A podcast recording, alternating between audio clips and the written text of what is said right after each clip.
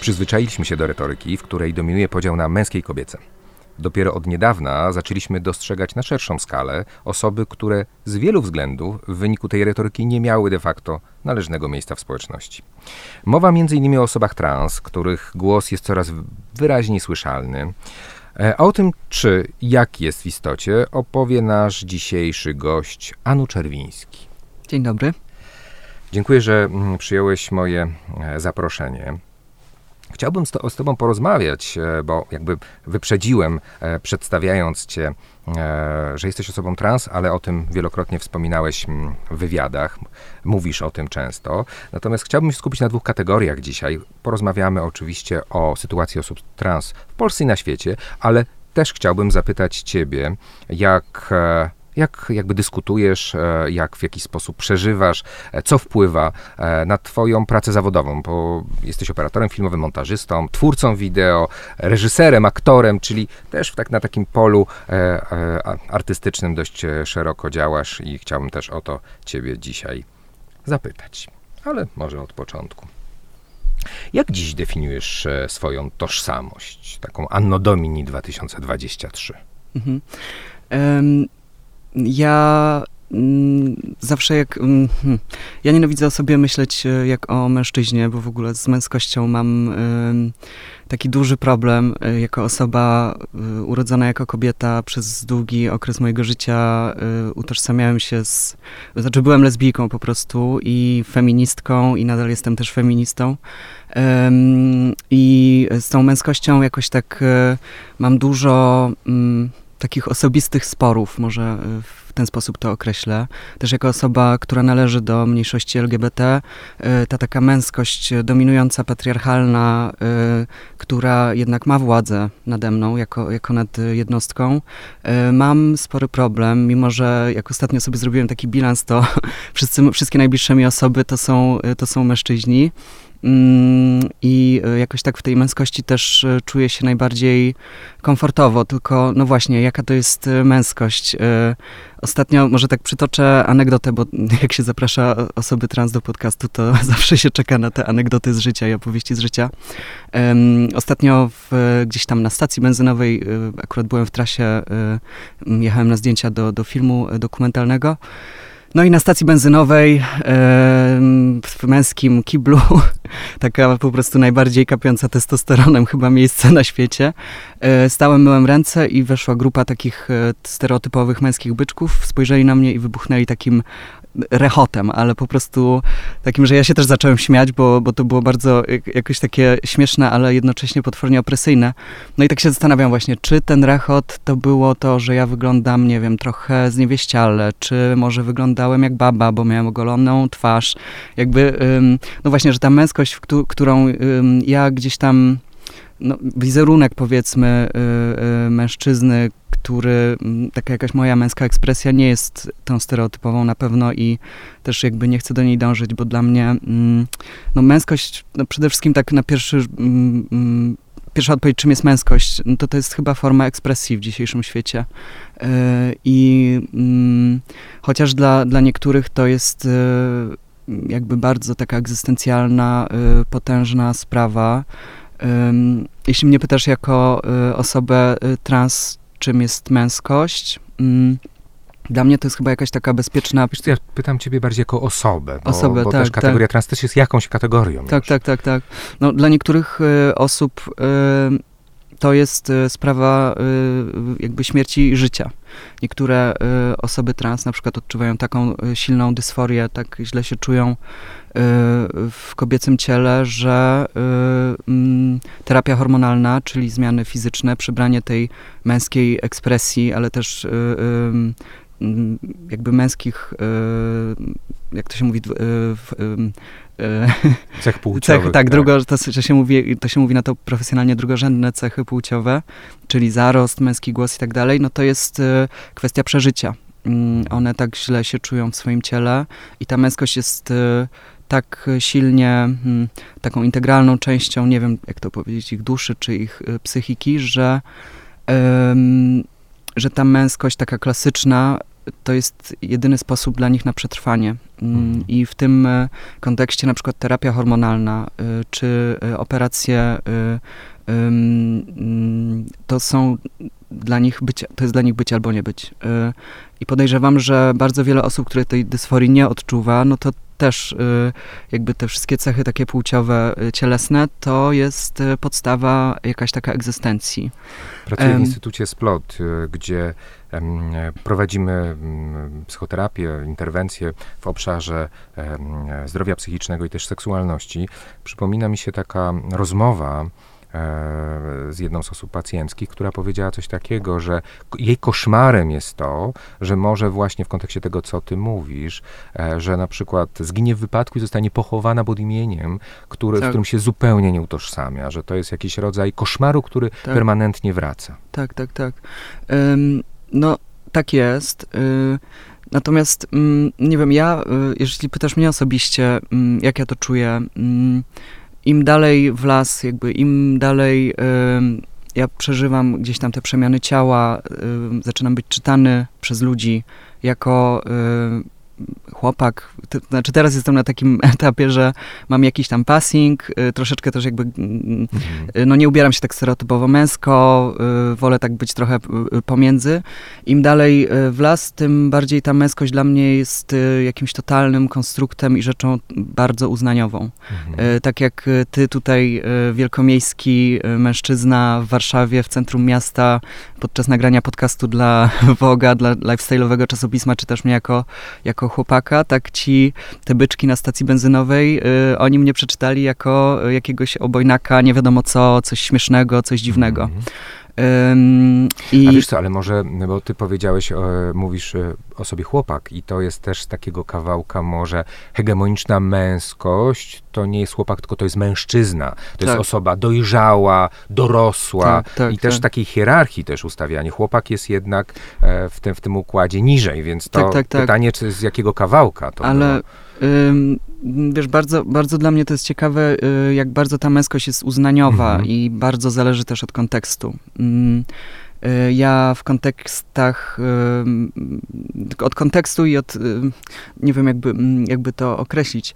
Y, No na przykład y, jestem całkowicie y, y, ogolony, nie mam zarostu, troszeczkę bardziej zapuszczę włosy, ubiorę y, coś, co mm, wydaje się kobiece Mhm. i już jestem czytany jako y, kobieta w przestrzeni publicznej. Ale Anno Domini Anno, 2023? Anno, Anno Domini 2023, bardzo to zależy w, w jakim miejscu jestem, jakby w jakim Mhm. środowisku, w jakim gronie.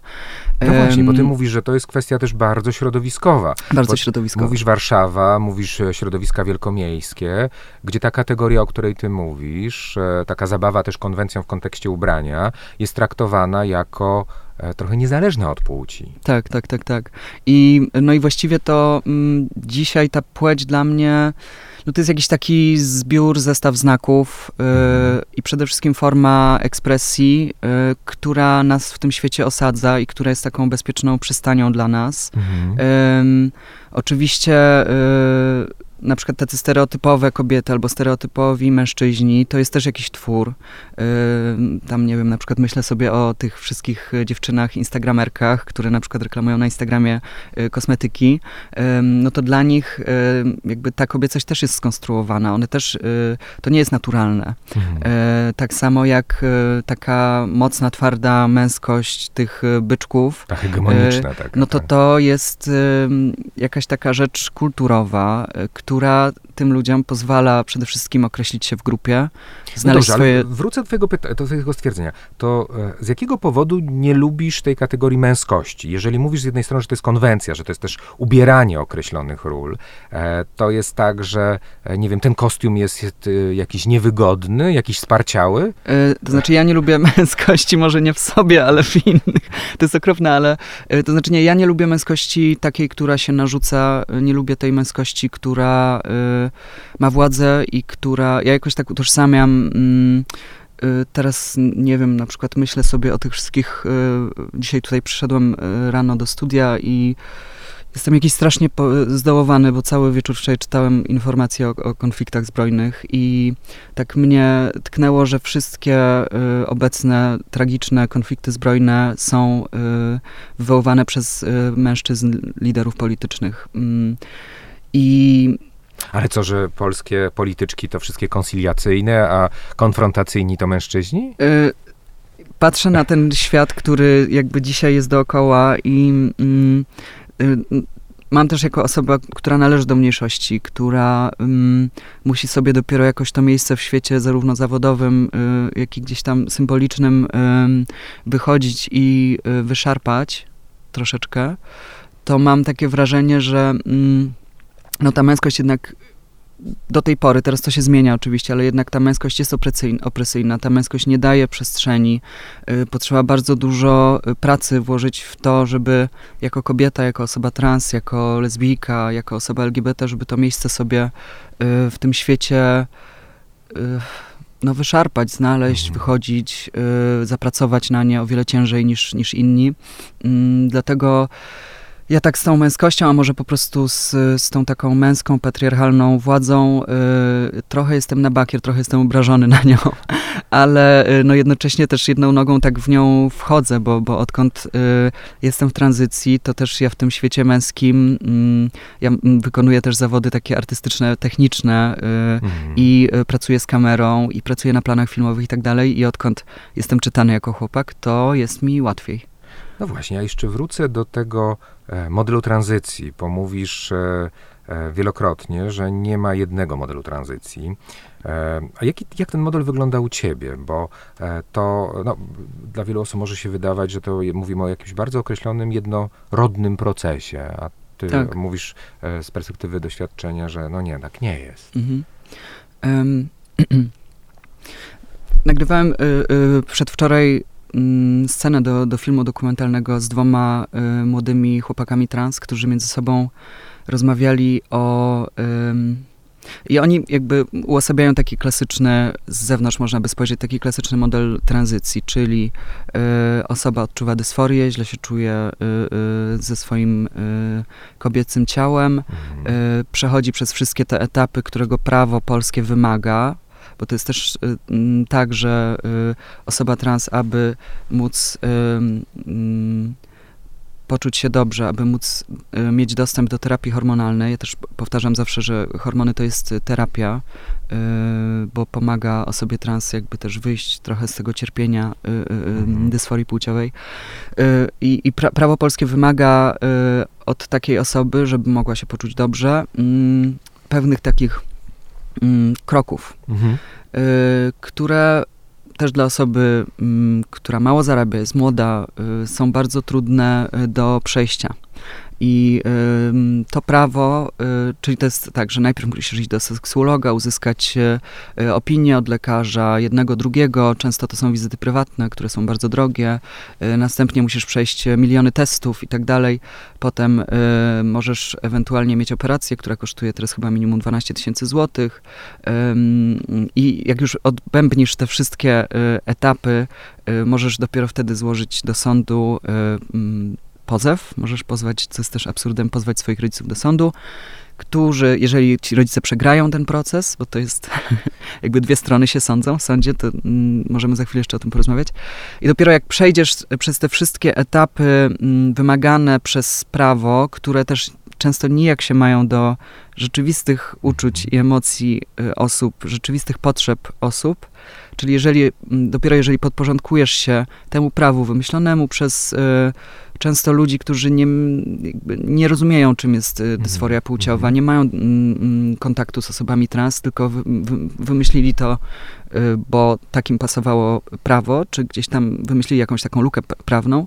Dopiero jak przejdziesz przez te wszystkie testy, Mm, to dopiero wtedy możesz poczuć się dobrze ze sobą, czyli y, możesz tam po kolei mieć dostęp do terapii hormonalnej, możesz zmienić oznaczenie płci w dokumentach, czyli nie czuć tego nieustannego stresu, kiedy starasz się o pracę, wynajmujesz mieszkanie i tak dalej, i tak. No i to, co ty powiedziałeś, y możesz odebrać paczkę od kuriera, w której jest alkohol, ponieważ Może... musisz pokazać, tak. wspomniałaś jednej swojej historii o Tak, tak, właśnie... to znaczy no to jest jakby takie nieustanne, mm, y, kiedy już y, zaczynasz y, być czytany przez cały świat jako mężczyzna, ja jestem, bo zmienił mi się głos, bo mam lekki zarost i tak dalej, trochę mi się zmieniła sylwetka, no to jakby dowód osobisty mm, służy nam, osoby CIS sobie nawet nie zdają z tego sprawy, bo to jest takie mechaniczne, że idziesz na pocztę, odbierasz paczkę, pokazujesz dowód osobisty. E, przychodzi kurier e, e, tam z aplikacji jakiejś zakupowej, masz w tym zamówieniu butelkę wina, musisz pokazać dowód osobisty. Kupujesz papierosy, mhm. wyglądasz na młodą osobę, pokazujesz dowód osobisty i to są takie rzeczy, które dla normalnej osoby są bardzo neutralne. Jakby, no okej, okay, pokazuję, dziękuję, mhm. odbieram załatwiam sprawę, dziękuję. Natomiast dla osoby trans to jest e, ogromny stres. E, ja też może taką anegdotę opowiem, bo dla mnie też bardzo stresujące są zawsze e, podróże mm, samolotem kiedy muszę przejść przez tą bramkę na lotnisku i okazać dowód osobisty i pójść dalej. Albo nawet, nie wiem, kontrola prędkości, jak jadę samochodem, to zatrzymuje mnie policja i mhm. no to mam miliard takich y, historii. Trochę opowiadam je teraz ze śmiechem, bo to są takie absurdalne sytuacje i takie też bardzo filmowe w ogóle ale no zawsze jak się to przydarza, to jest ogromny taki stres, yy, że coś się stanie, że, że gdzieś mnie na tej bramce na lotnisku nie przepuszczą, że policjanci zatrzymają mój dowód, yy, zatrzymają mnie tam na 24 godziny, żeby ustalić moją tożsamość i tak dalej. No to są takie rzeczy, które w życiu codziennym yy, osoby trans bez tej zmiany dokumentów są ogromnym, ogromnym stresem. Mhm. Mm, ale może na przykład tak przytoczę, żeby pokazać też absurd tego. Y, mm, kiedyś przechodziłem y, na lotnisku przez bramkę pan e, spojrzał, pan ochroniarz spojrzał na mój dowód osobisty, spojrzał na mnie i mówi, przepraszam bardzo, ale pan ma na imię Anna? A ja mówię, no to tak. A to proszę bardzo. e, i, i, I to wymaga takiej... przeszkolony. E, nie, myślę, że to, no, to pokazuje jakby jak, jak bardzo mm, to, że żyjemy jednak w takim skodyfikowanym świecie, y, znaczy, podczas gdy świecie, ta rzeczywistość którym... idzie, idzie do przodu, bo, bo i postęp medycyny pozwala nam jakby przekroczyć to, co w prawie jest to w wyobrażone. emblematów, bo to tak jak mówisz, to jest jakaś figura i, e, i część krajów zaczyna wprowadzać też jakąś taką elastyczność, jeżeli chodzi o takie formalne e, dokumenty, jakim jest na przykład dowód mm, e, osobisty. E, ale ja chciałbym w takim razie cofnąć się do tego, co powiedziałeś, bo e, mówisz, że nie chcesz stać się mężczyzną i nie chcesz być męski, a często osoby trans, to właśnie ta binarność e, jest tutaj takim najsilniejszą kategorią, prawda? Że przez negację, że kimś nie chcą być, mhm. prawda? Czyli na przykład nie chcę być kobietą, nie chcę być utożsamiany e, jako kobieta, czyli właśnie e, chcę wejść w tą kategorię, jeżeli popatrzymy na to e, stereotypowość, na to stereotypowe podejście, to właśnie e, e, chcą być mężczyźni, czyli chcą być ci z facetem albo ci z kobietą. E, no ja myślę, że też im, to bardzo zależy od, e, od osób. Mm, mhm. Ja mam takie mm, przeczucie, że mm, bo jakby podstawowym takim motorem, czy nazwijmy to motorem do podjęcia decyzji o, o tranzycji jest e, to uczucie dysforii, czyli to uczucie niedopasowania mhm. y, nie wiem jak to obrazowo nazwać, charakteru, swojego usposobienia do tej płci, czy do tej roli, którą nam e, świat zewnętrzny daje, czy wręcz jakaś taka niechęć, obrzydzenie do własnego mhm. ciała, um, uczucie bardzo dużego dyskomfortu um, w związku z tym, że mam na przykład piersi albo penisa mhm. i tak dalej. Um, natomiast w momencie, w którym ja przechodzę tą tranzycję, to no ja ciągle jestem gdzieś tam, ciągle ta cząstka kobiecości we mnie jest. Y. Ja, y, niektóre osoby trans nie czują potrzeby y, na przykład operacji. Mhm. Dobrze się czują już tylko z tym, że mają trochę obniżony głos i, i zarost na twarzy. No i w tym wypadku... Mm, Czyli mówisz, że to bardziej spektrum jest. No to jest oczywiście, że spektrum i no ja w tym momencie jakby mojej historii i, i mojej drogi no zastanawiam się, kim jestem, no bo mhm. mężczyzną nigdy nie będę, jakby z biologicznego punktu widzenia. E, wiele osób trans też jakby ma tą świadomość i nie rezygnuje z tej swojej przeszłości i podkreśla wręcz to, że e, oni są e, osobami trans, nie mężczyznami. To jest dla nich mhm. ważne, bo to mhm. też jakoś tam ukształtowało ich drogę, wpłynęło na ich wrażliwość. Mm, I natomiast niektóre osoby trans chcą kompletnie zapomnieć o swojej przeszłości, bo to też daje im poczucie komfortu, takiego, że odcinamy grubą kreską swoją przeszłość. Ja chcę już dzisiaj być tylko kobietą, mimo że urodziłam się jako mężczyzna. Y, chcę być dzisiaj tylko kobietą, zmieniam pracę, zmieniam miejsce zamieszkania razem z tranzycją y, Mhm. i rozpoczynam zupełnie nowe życie, bo to daje mi poczucie bezpieczeństwa, Mhm. Mm, to daje mi poczucie stabilności. Y, Więc naprawdę nie, nie spotkałem się jeszcze, żeby dwie osoby trans miały tak samo, y, że tak powiem, takie same y, Mhm. uczucia i Ale wiesz co, powiem tobie z takiego doświadczenia też e, jakby pracy gabinetowej, ja już e, lata pracuję w zawodzie, że kiedyś jakakolwiek wątpliwość wokół tożsamości, e, czyli właśnie nie taka wręcz, wręcz esencjonalna cis-męskość czy cis-kobiecość w takim przeżyciu, była elementem dyskwalifikującym, bo to była ta wątpliwość, która podważała Tak. diagnozę. Teraz absolutnie od tego odchodzimy. E, Natomiast kiedyś to było bardzo e, ważne i ważnym punktem odniesienia, żeby nie było żadnych wątpliwości. Tak. I co ciekawe, tam też em, wykluczano bardzo często e, kwestię związaną z, e, e, z orientacją seksualną. Czyli nie tak. można by było być e, trans na przykład osobą e, nieheteroseksualną. Tak. Prawda? Że, a No- teraz, teraz jednak, e, e, no, mam nadzieję, że większość specjalistów, patrząc na współczesne też podpowiedzi, e, no, wynikające z, z bardzo wielu dokumentów związanych z, ze Światowym Towarzystwem Seksuologicznym, czy, czy właśnie psychoterapeutycznym, czy psychologicznym, na to zwraca uwagę, na to spektrum, a nie Tak. na właśnie ten, ten, ten binarny, binarny podział. No to mm, też właśnie nagrywając tą, tą scenę, o której przed chwilą wspominałem, to mm, te dwie młode osoby Mhm. trans opowiadały o, o tym, że aby dostać właśnie te hormony, diagnozę i móc przejść e, ten jakby cały proces tranzycji, to muszą wypełniać e, bardzo, bardzo długie testy Mhm. psychologiczne. Często też podczas rozprawy o uzgodnienie płci jest powoływany biegły e, lekarz, psycholog, Tak, to który e, robi taki wywiad mm, z osobą trans. No i tych dwóch młodych chłopców się strasznie śmiało z tego wywiadu, no bo tam są takie pytania, na które jakby inteligentna osoba, żeby przejść przez ten, ten dostać tego złotego grala, przejść przez ten test, oczywiście musi kłamać, no bo e, te pytania, no to są takie na, na, e, na ile... No ale E, coraz więcej wytycznych mówi, że e, w takich przypadkach, w opiniowaniu, e, korzystanie z kwestionariuszy jest e, niepotrzebne. No niepotrzebne, Że no bo wywiad, to jest... Wywiad wystarcza. Ale chciałem, do, ja, ja jeszcze chciałem cię, No, no. od- wokół tej, tej męskości. No, w takim razie, czym dla ciebie jest taka niehegemoniczna, niestereotypowa, niepatriarchalna e, męskość? Czy może być taka męskość, która, która będzie dla ciebie wygodna? Mhm. To jest taka męskość, która ym, daje miejsce innym, y, która nie narzuca swojej wizji świata, nie narzuca swoich uczuć y, Mhm. innym.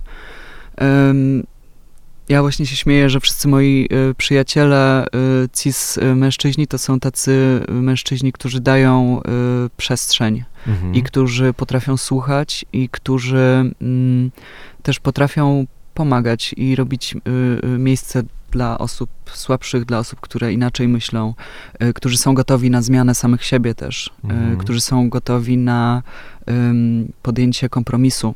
Mm, Więc y, jeśli chodzi o taki jakby psychologiczny aspekt tej męskości, która, Mhm. y, w- z którą ja się czuję bezpiecznie, i Mhm. którą ja chciałbym, której ja chciałbym się nauczyć, y, no to jest taka męskość miękka i która zauważa y, drugiego człowieka, która nie chce mm, przejąć władzy nad, nie wiem, bliźnim. Czyli Może tak bardziej to taka nazwijmy. zapraszająca niż wykluczająca. Y, No i, mm, a tak, y, no bo wiesz, bo męskość to może być albo cecha jakby charakteru, Mhm. albo jakaś forma ekspresji, mm, nie wiem, wizualnej czy estetycznej.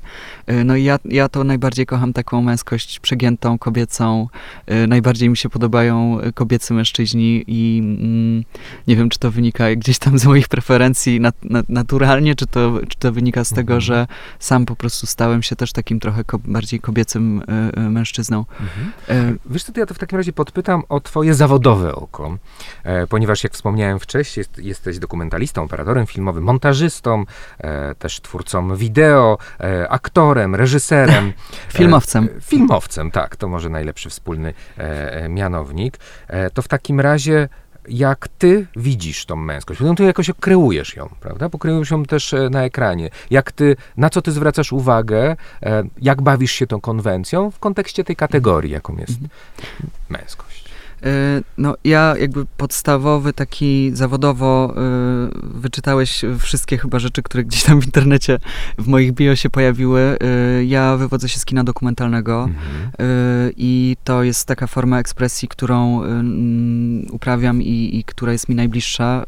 Natomiast też pracuję w teatrach, robiąc wideo do, do spektakli. Mm, czasami też robię wideo do różnych prac artystycznych i tak dalej. No i jakbyś mnie spytał właśnie z punktu widzenia zawodowego, czym jest dla mnie męskość i czym jest dla mnie y, na przykład bycie trans y, mhm. czy tranzycja, to ja bym ci odpowiedział, że to jest y, najlepszy temat na film. Mhm. dlatego, że y, to bardzo, no jakby temat y, w ogóle transpłciowości y, to jest jakby taki wierzchołek góry lodowej, który bardzo ładnie jak w soczewce skupia y, bardzo uniwersalne tematy, właśnie ten temat męskości, kobiecości, też temat tego, kim my jesteśmy w, w świecie, wśród przyjaciół, w rodzinie. I ja, jak, robiąc moje wszystkie te autorskie mhm. prace, czyli pracując na przykład przy spektaklu Michała Borczucha, tworząc wideo do spektaklu Mieszkanie na Uranie, czy współreżyserując film dokumentalny Jesteśmy Idealni z Markiem Kozakiewiczem dla Netflixa, ostatnio też pracowałem na planie e, najnowszego filmu e, Małgorzaty Szumowskiej, Michała Englerta, Kobieta z. To zawsze ten temat transpłciowości był tylko pretekstem, żeby opowiedzieć o innych takich mógłbym powiedzieć, bardziej uniwersalnych tematów, chociaż mm. dla mnie mhm. też jakby ta tranzycja jest no właśnie takim tematem, który porusza rzeczy egzystencjalne, takie najbardziej podstawowe. Mm, więc y, no właśnie, ja tak y, jako osoba trans, no jakby robię o tym y, sztukę, no bo to jest mi najbliższe, tak samo jak osoby na przykład, nie wiem, o pochodzeniu y, y, żydowskim, y, robią filmy o tym, co to znaczy być Żydem we współczesnym świecie i to też jakby opowiada od razu o tym, czym, co to znaczy narodowość, jakby w jakim miejscu jest polskie społeczeństwo i tak dalej, i tak dalej, bo to jakby tak przez, jak so, przez mhm, soczewkę skupia jasne. te takie tematy podstawowe. No dobrze, ale w tym sensie, że załóżmy, że obsadzasz aktora w bardzo określonej roli, nazwijmy to stereotypowo męskiej, e, to w takim razie jak mu każesz tą męskość odgrywać? Właśnie bazując na tych e, stereotypach, czy raczej próbujesz ten stereotyp jakoś odwrócić, mhm. czy, e, czy, czy pokazujesz inny kontekst tego stereotypu? No mnie najbardziej interesuje oczywiście to, co jest pomiędzy i to, co te kategorie rozwala. Mhm. Y, ostatnio też pomagałem właśnie znajomej robić casting do, do jej filmu fabularnego i szukaliśmy aktora do głównej roli. Mhm. Y, film opowiadał o właśnie takim nie mogę zdradzać szczegółów oczywiście, ale film opowiadał o y, mężczyźnie, który wykonuje bardzo męski zawód, y, no i po kolei tam ma różne kłopoty z jakby dowożeniem tego.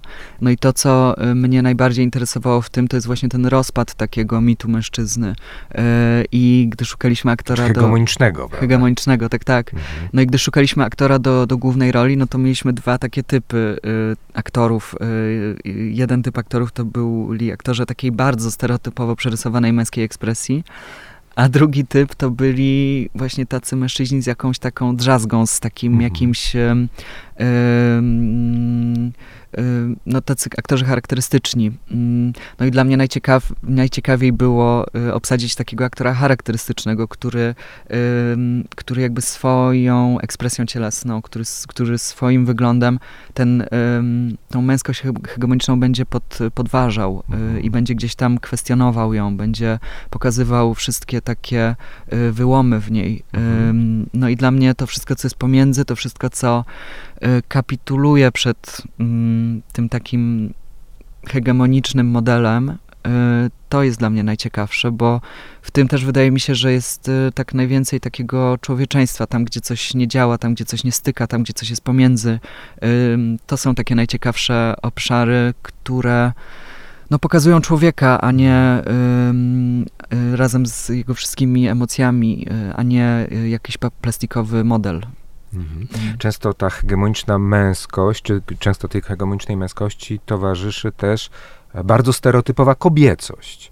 E, czy również masz takie podejście, że tam no ja. jest taki przestrzeń do dekonstrukcji e, i zbudowania na nowo? Mhm. No ja mam trochę dziwnie, bo y, ja jakoś tak zawsze alergicznie reaguję, może dlatego, że się tego boję po prostu, y, ale zawsze tak re alergicznie reaguję w przestrzeni publicznej na takie hiperkobiece kobiety i na hipermęskich mężczyzn. Jakby hipermęskich mężczyzn się boję, natomiast hiperkobiece kobiety, one y, jakby boję się... Z, boję się, że sam jakby taki kiedyś mogłem być i... i, i A co to znaczy hiperkobiece dla ciebie?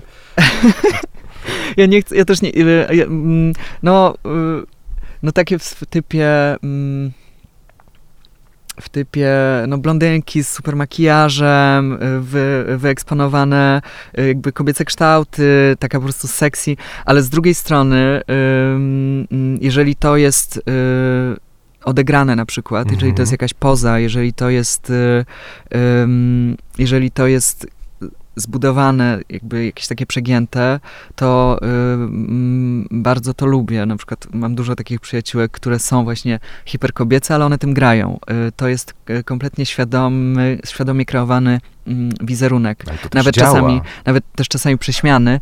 natomiast wszystko, co jest taką ekspresją mm, kobiecości i męskości mhm. po to, żeby się wpisać w jakiś model, często my się wpisujemy w ten model kobiecości i męskości, żeby po prostu przeżyć żeby znaleźć akceptację w naszym mhm. środowisku, żeby y, mieć pozycję w tym świecie, w którym żyjemy, gdzie te stereotypy są pożądane jednak i są też y, jakby Teraz myślę na przykład o tych wszystkich instagramerkach hiperkobiecych. No, gratyfikowane. Albo gratyfikowane, tak, tak, tak. No i to jest też ciekawe, że mm, jakby wpisywanie się w stereotyp w dzisiejszym tym hiperkapitalistycznym świecie y, jest y, opłacalne po mhm. prostu. No właśnie, też na ile media społecznościowe, wspomniałeś o Instagramie, jednak buduje bardzo jednowymiarowy obraz męskości i kobiecości, bo on najsilniej jest, tak jak mówisz, premiowany. Tak, tak. Kto tak. wywróci ten stolik? E, no, ja mam nadzieję, że osoby queerowe, ale to, mm, wiesz, to nawet nie chodzi o wywracanie tego stolika, bo każdy ma taką formę, jakby taką ekspresję, w jakiej się czuje dobrze i jaka mu w duszy mhm. gra, że tak powiem.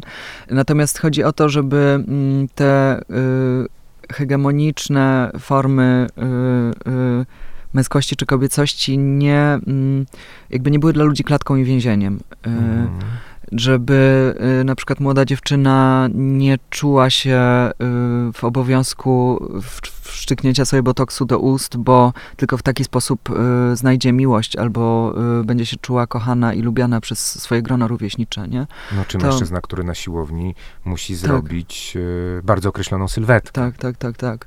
Więc mm, tak długo, jeżeli te stereotypy płciowe są dobrowolne i tak długo, jeżeli ludzie się na przykład nimi bawią, albo jeżeli to jest dla nich wybór wolny, mhm. to to jest super.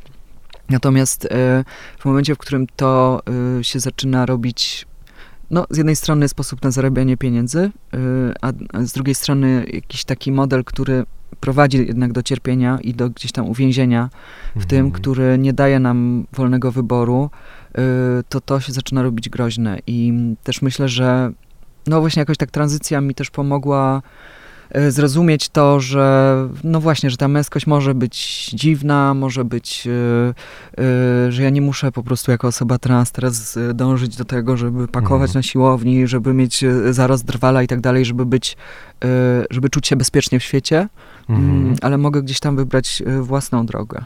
To w takim razie przed jakimi wyzwaniami, bo mm, mówiłeś coś takiego, że 20 lat temu to było to taki e, czas emancypacji społeczności LGB. Tak. E, teraz to jest znaczy... ten moment e, emancypacji osób trans. Taki głównie, jeżeli chodzi oczywiście, mówimy tutaj o obecności w mainstreamie. To jakie masz tutaj E, wyobrażenia, jak to powinno wyglądać i jak, jak, jak, no właśnie z jakimi największymi problemami dziś mhm. w Polsce czy w Europie mierzą się osoby trans. To ja może sprostuję. 20 lat temu był czas wyzwolenia y, lesbijek i gejów na zachodzie. Mm, my w Polsce ciągle nie mamy żadnych praw.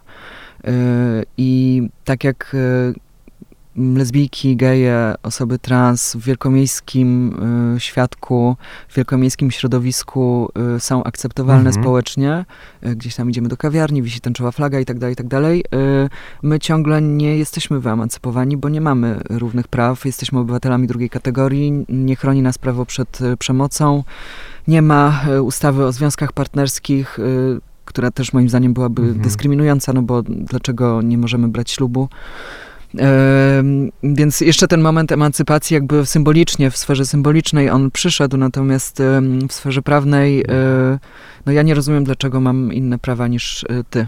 Mhm. E, Znaczy nie tak, wiem jakby tak, jakiej jesteś ale- orientacji seksualnej, ale... Ale wracając do Ale, tego, co no, bo- ale w którą stronę, wiesz co, mi się też wydaje, że ta, Mhm. e, że ta taka na poziomie symbolicznym emancypacja e, i też pojawienie się e, osób trans, czy e, większa widoczność osób niebinarnych, czy to w przestrzeni Mhm. medialnej, czy, czy w przestrzeni social mediów, ona uwalnia nas wszystkich tak naprawdę przed właśnie takim, znaczy daje nam wybór, pokazuje Tak, nam, że jest, że jest wybór. Mhm, Ty mówisz z perspektywy osoby świadomej, która posiada wgląd, e, ale dla wielu osób ta kategoria, to znaczy te wszystkie kategorie innego są zagrażające. To tutaj potrzebne jest ogromne pole do edukacji, żeby one nie były zagrażające, żeby inny nie był kategorią, która wzbudza głównie napięcie, szczególnie, że ostatnie 8 lat e, patrząc, e, patrząc na Polskę, budowanie tej kategorii innego i tam obsadzając różne osoby w kategorii innego, było też źródłem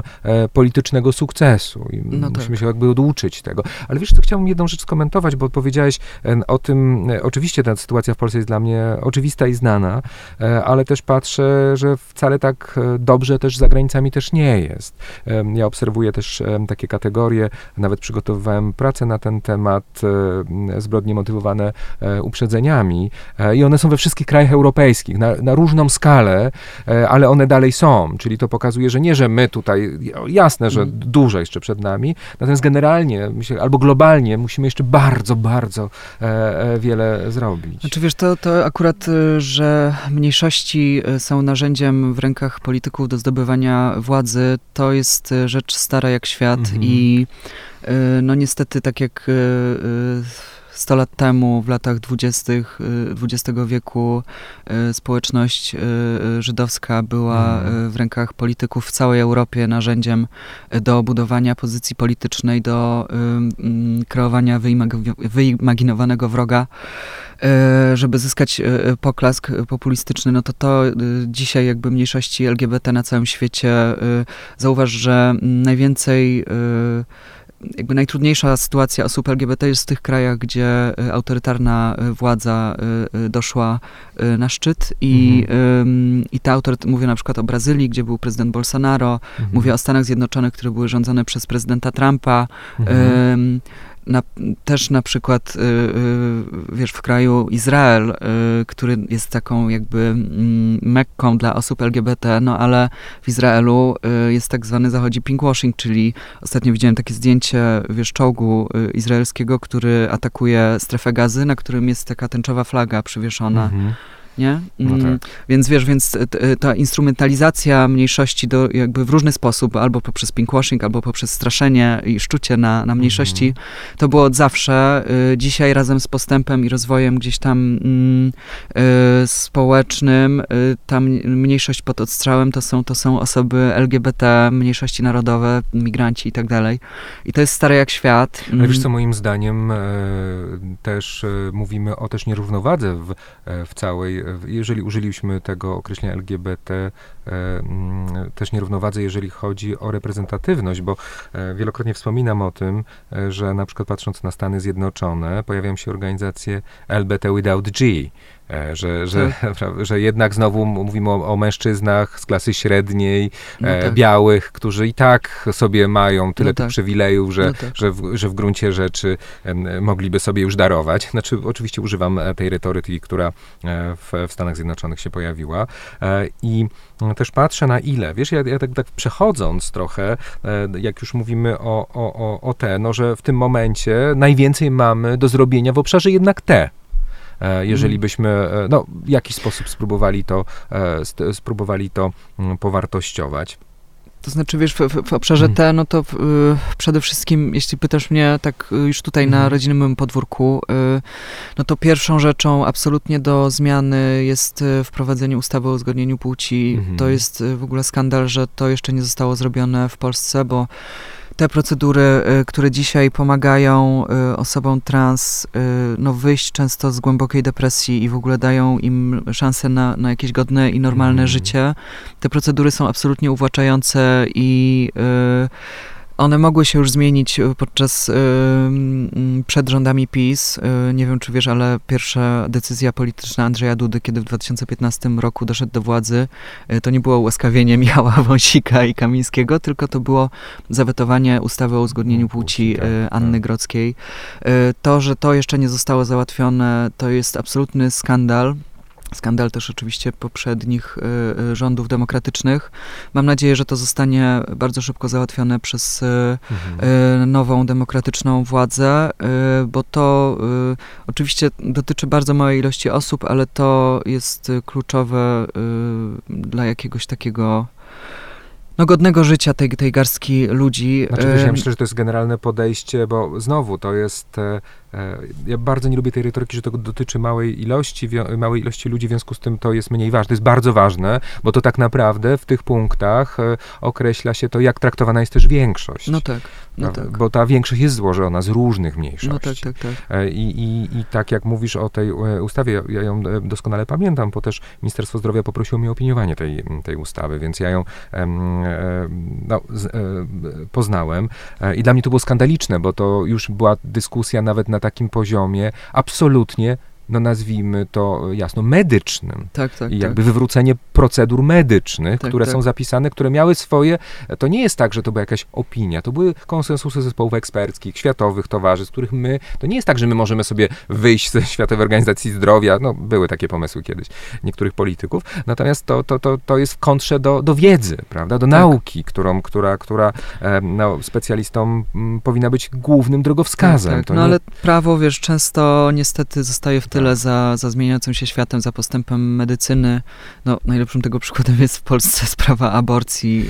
No tak. ale już może nie wchodźmy w, w ten temat. Y, No niestety, y, jeśli mówisz mm, o tym, jak poprawić sytuację osób Mhm. trans w Polsce czy na świecie, y, prawo musi dorównać kroku i dorównać tempa zmianom społecznym, które się Mhm. dzieją, y, Mhm. postępowi medycyny. I ym, tak długo jak w prawie nie będzie zapisana ochrona przed mową nienawiści, ochrona przed dyskryminacją y, i ułatwienia y, dla osób, które no tak czy siak y, będą y, przechodzić przez tranzycję, y, tak czy siak y, osoby LGB będą z, y, brały śluby, tylko że za granicą. Mm, Jakby my jesteśmy, nasze Mhm. życia są, nasze życia są konkretem. To nie jest kwestia światopoglądu. To jest kwestia naszej egzystencji. Mm, I tak długo jak prawo nie będzie za naszą, naszej egzystencji dostrzegać i nie będzie, nie dotrzyma kroku tym zmianom w świecie, tak długo no, ta sytuacja nasza y, na, w wymiarze symbolicznym będzie coraz lepsza, bo będziemy mieli Mhm. coraz lepszą widoczność, ludzie będą coraz bardziej się edukować, będą y, coraz bardziej tolerancyjni, natomiast nasze życia nie będą nigdy pełne. I też będą coraz bardziej świadomi, tak jak wprowadzamy te kategorie, e, tak jak mówisz, tożsamości seksualnych, toż, to już jakby wchodzimy w tą kategorię, odchodząc od tych emblematów, które jeszcze wcześniej nam e, towarzyszyły, neuroróżnorodności, czyli pokazujemy, że normą jest różnorodność, a nie Tak. ta jednorodność, prawda, Tak. ta, ten esencjalizm, który mówisz. To można sobie zawrzeć, jechać do surf i tam, prawda, ustalić, jaki jest wzorzec typowy dla bycia, bycia mężczyzną, kobietą, czy też na przykład e, stereotypowe myślenie o byciu gejem, osobą trans i tak dalej, i tak dalej. Natomiast to można sobie włożyć jako, e, rozumiem, między, e, między bajki, bo te odcienie, no to więcej jak już takie francuskie instytuty, to Instytut Panton może by powiedzieć na temat, prawda, koloru, a nie, a nie, a nie akurat to, o czym mówimy. Mam nadzieję, że nasza dzisiejsza rozmowa nie tylko pozwoliła Państwu poznać bliżej dzisiejszego gościa, ale także spojrzeć szerzej na naszą tożsamość płciową czy seksualną, które niekoniecznie zamykają się w tym, co e, męskie, czy w tym, co kobiece. O tym wszystkim opowiedział nam Anu Czerwiński. Za to serdecznie mu dziękuję. Dzięki.